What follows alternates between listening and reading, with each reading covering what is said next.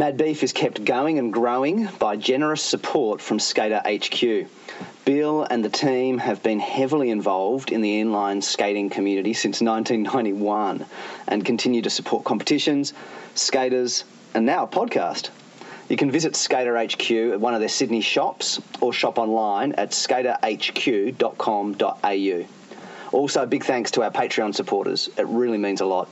If you want to become a patron of the podcast, find us on Patreon and pledge a monthly contribution. Even just $2 a month would be a huge encouragement.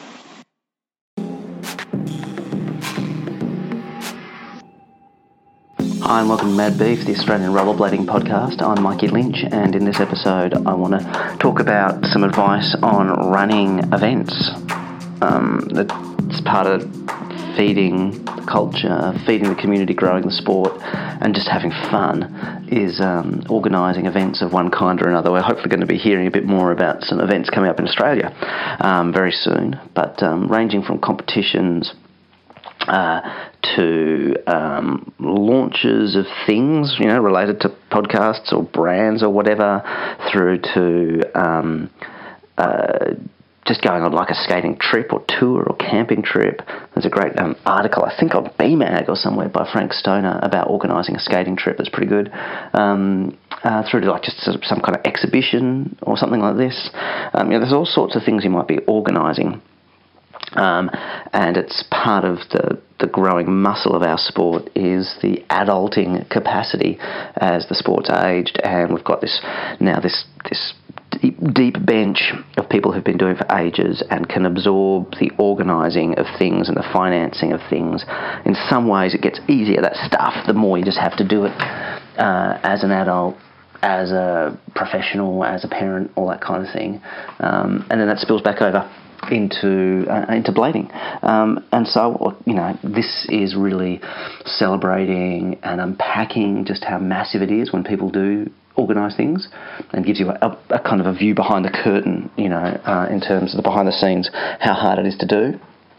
Um, this is also, uh, you know, a bit of a, a roadmap and encouragement for others to step up and maybe be inspired to go, hang on, I could organise something.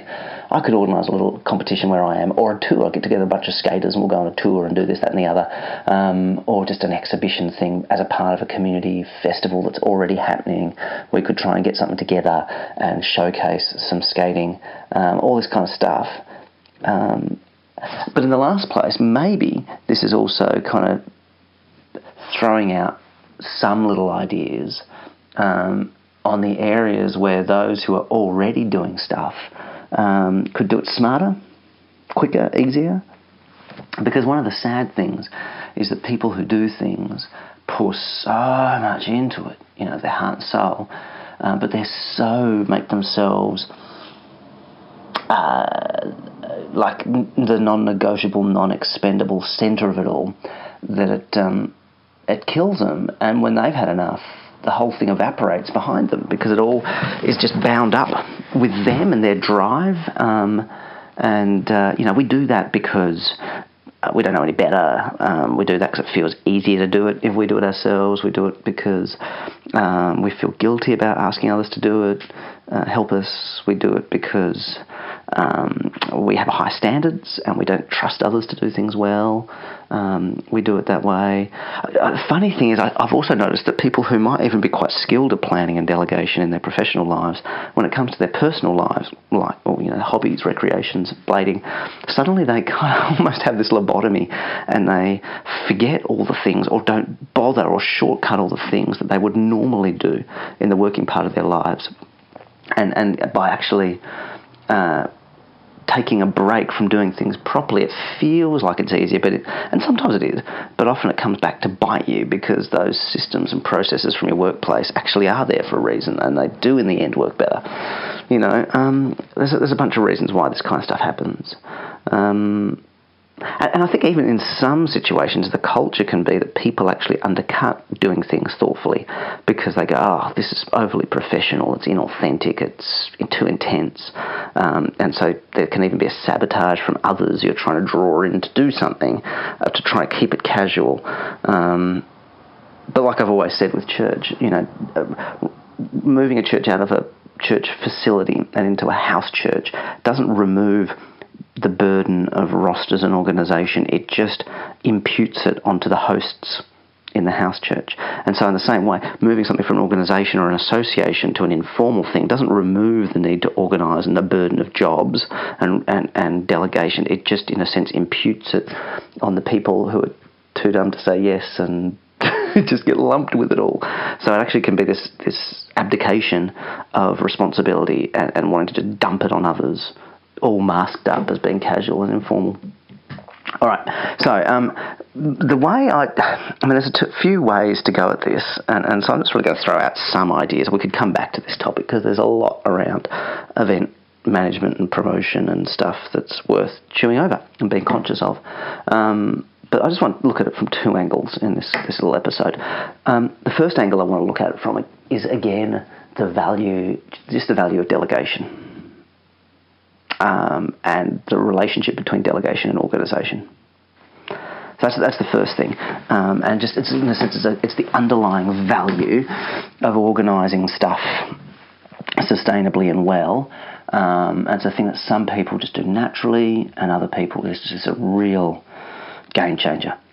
And that is, um, if you're organising a competition, a tour, a camping trip, an exhibition, starting some kind of little company or podcast or whatever, um, uh, you must shift from a mindset of it's easy just to do it all myself, it's better if I do it all myself, it's my idea, so I have to do it all myself. Um, shifting from, I should only not do it myself if I really can't manage it, you know. Um, shift from that mindset to instead of mindset of going, actually, it's better if I share the load and draw others in. On so many levels, it's better. Even if I could do it on myself, there are advantages, even a little bit, to drawing others in. If others share the responsibility, just on the basic level, they own it more. You know, if you organise a, a, blading trip and you're the driver of the whole thing, or a, or a Wednesday night cityscape, and you're the only person driving it, um, uh, then everyone else, even if they don't like the idea because they don't have a stake in it, they don't own shares in it, they don't, you know what I mean? um, that, there's there's not as much incentive to get around it. Whereas if they're a co-owner in the idea, then it actually builds ownership, morale, commitment. Um, secondly, just others bring other things, different insights, different connections, relationships, skills. If you do it by yourself, you're limited by yourself. Um, uh, doing it all yourself, often those things are doable when the idea is new and fresh. You can do it all yourself and you carve out space. Um, but I mean, part of the way I built this podcast and the way the logo wasn't the most sexy thing to begin with, and the sound quality on those early episodes are terrible, and things like this, and, and, and, and some of the episodes are really short. Part of it was going, I made this really conservative estimate of what capacity I had in my life and went, I can't deliver it on hour long episodes and a highly polished program. Uh, if I do that, I might start that way and it will then, I'll stop. I want to be doing it in two years' time, three years' time, four years' time, five years' time, maybe, you know. And so I need to build it in a way that's sustainable for that kind of length of time. Um, and so by building something up with some structure and delegation actually means that it's not all dependent on you and it's not dependent upon you being motivated and enthused by it being a new thing. Um, uh, delegating with others um, assures sustainability because it means that there are others who know how the thing works from the get go. And so if you quit, leave, are unable to do it, it doesn't all rest on you, but others get it and can pick it up and carry it. Um, uh, yeah, I mean, the, the, list goes on. There's just so many. And so the mindset shift is going. Um, part of what you bring when you initiate a new idea is you actually have brought something out of nothing. There was no idea, and you've created an idea. Don't see that as a small thing that you go, oh, I just came up with the idea, now I'm getting other people to do my dirty work. But instead go, actually, no one else had the idea, or they had the idea and didn't do anything about it. I'm by going from zero to one, I'm bringing something into existence. That's a contribution.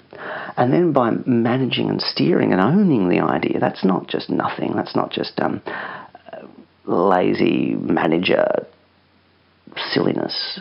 Someone's got to own it. A lot of people don't want to own things. They're happy to help, but they don't want to own it. Um, and so by you saying, I'm going to own the idea and drive the idea, even if others do a lot of the work or even most of the work, that's a role that's a really needed role. We need people who actually come up with ideas and implement the ideas and oversee the delivery of the ideas. Um, and that's, that's a big emotional, imaginative, psychological load. Uh, yeah. So embrace that that's a genuine contribution um, and that it then takes time to organise and inspire and love and engage and draw in others. And this is the link between delegation and organisation. To love people well over time, you've got to be organised. You've got to say you've got to remember someone's birthday. You need a system for that. It's not more genuine to um, uh, spontaneously rely on your memory to wish someone happy birthday. No, no. If you love people, you write down their birthdates, put it as a recurring event. Um, consistent things you need to do for another person, you put it in your calendar, you remember over time, you write down the kind of flowers or gifts they like, whatever it is.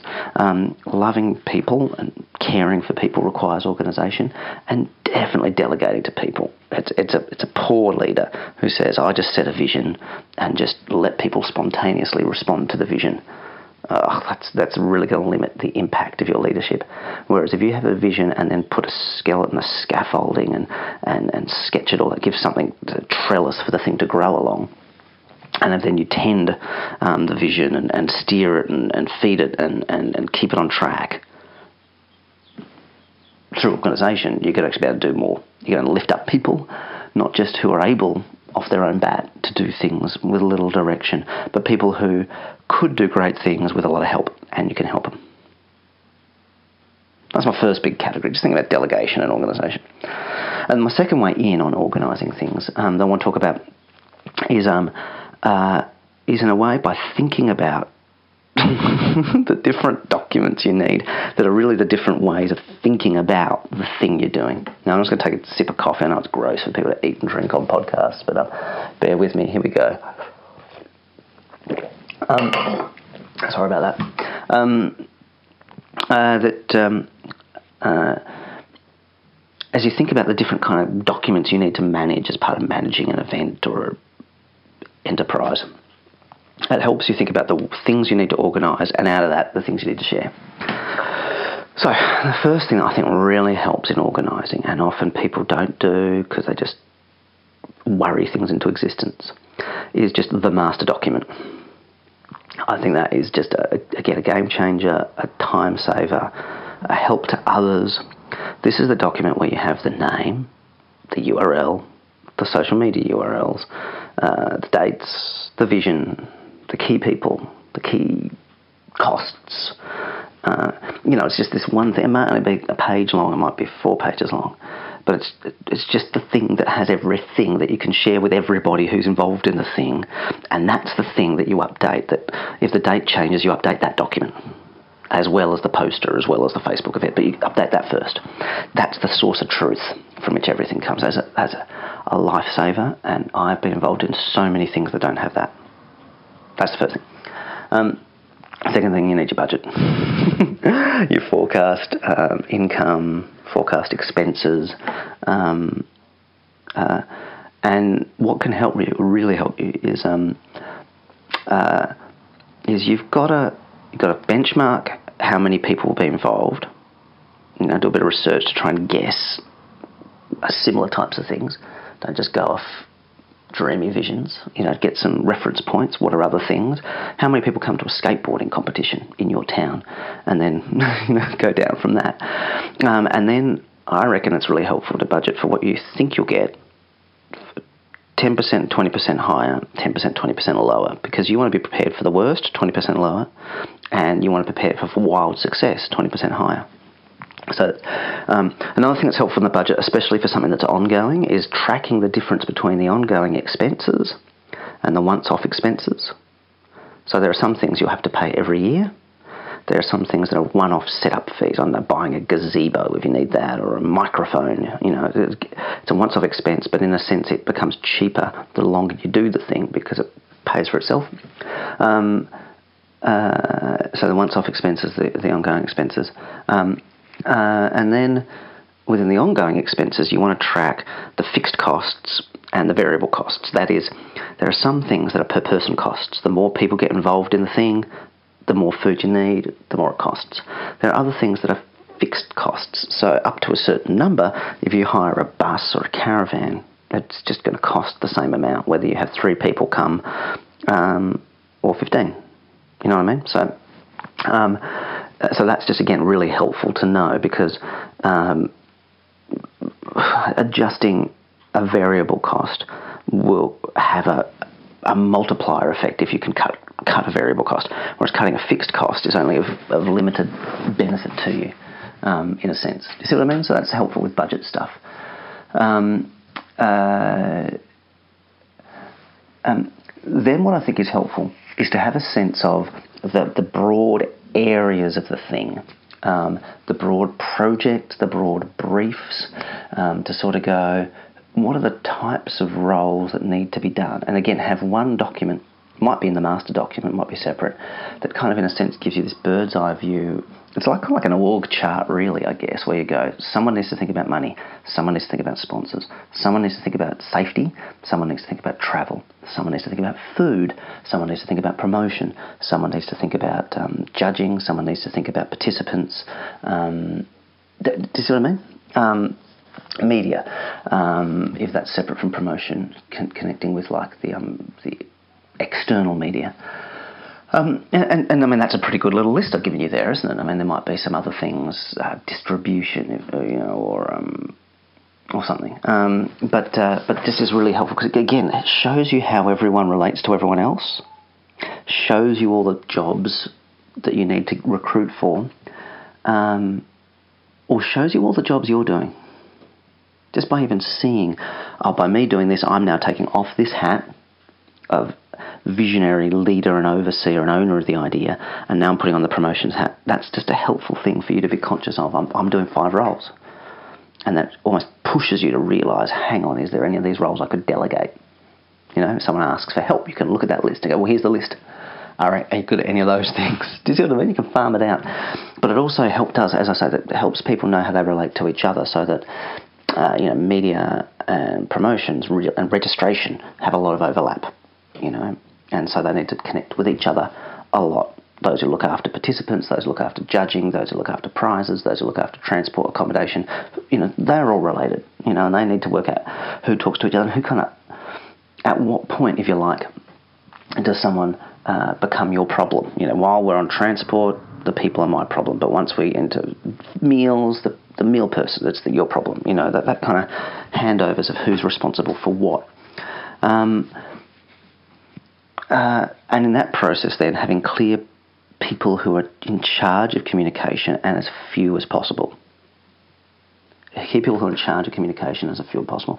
If you're going as part of a skating trip um, and you're getting emails from four different people about different stuff, it just gets confusing. Even just keeping track of whether you've replied to everything. Way better to actually behind the scenes have it one funnel point where the transport person communicates to the trip organizer, hey, we need this information for transport. And then the trip organizer communicates everything, including the questions from transport and the dietary requirement or questions from the food guy. Do you know what I mean? Um, uh, another factor that um, that Frank really helpfully raises in his um, skate trip article, wherever that is, is um, is actually, I mean, he talks about in terms of making sure the women are looked after, the ladies and the girlfriends and the wives. Um, but yeah, I, I think it is helpful to have sort of someone who's got an eye on any kind of minority group um, who could get screwed over in the process. Often it's women in a male dominated sport, it can also be kids and underages. Uh, or overages if you have older people participating, um, things like that. Um, can, can just be really helpful to just, just at least have that as a checklist item to go, hang on a second, have we considered those issues? Um, uh, yeah, so the budget, the master document, the, and then the job descriptions. Um, that kind of coming out of those areas, you then need to just kind of, and again, these don't, these could just be two bullet points, you know, in an unformatted document. I'm not talking about elaborate things, but just some checkpoint of going, this is what you're in charge of, this is how long roughly it will take, this is what resources you have, what you need to run by us before you go ahead and do. Um, and those things often develop over time. The first year it is just three bullet points, but at the end of the time, if you're going to do the thing again, you ask the person who did the thing, could you write down all the things um, that you did that could be repeated next time? You know, um, and uh, and slowly those things slowly grow. You know, so you learn from last time and you contribute it next time. Um, and then the last thing, oh, there's many other categories, but one last category is then the stuff from that year, or the stuff from that episode, or that event, or whatever. Um, because help talent is the dates, the bookings, the invoices, the meal plans, the, the, the participant lists, the sponsor lists, the stuff. Stuff doesn't get filed. It just lives with the people who did it the previous year, or just lives in your just I don't know, or whatever. But seeing that separate that, the to-do list and the guidelines and it's the stuff, it's the historical data. But I tell you what, when you come into something new, running a new event, new expo, a new trip for the first time, gosh, you can look what happened last year. Um, just even, even if if you can get uh, also the person um, uh, um, to write a little report, but I wish I did next time. So helpful. Um, yeah, I reckon that's enough for now. I hope that's helpful. Uh, please share your experiences and your hot tips and life hacks in this area because we want to do more stuff and we want to do that stuff in a way that's positive, that makes people want to do it again next time too. All right, see you later. Mad Beef Rollerblading Podcast is produced by Mikey Lynch, theme music by Edifice Architect. You can subscribe to us on SoundCloud, iTunes, and Stitcher, and get in touch with us on our Facebook page. Mad Beef is supported by Skater HQ. You can find them online at skaterhq.com.au. We are also supported by our growing number of Patreon patrons. To support the podcast, find us on Patreon. Even just $2 a month, every little bit helps.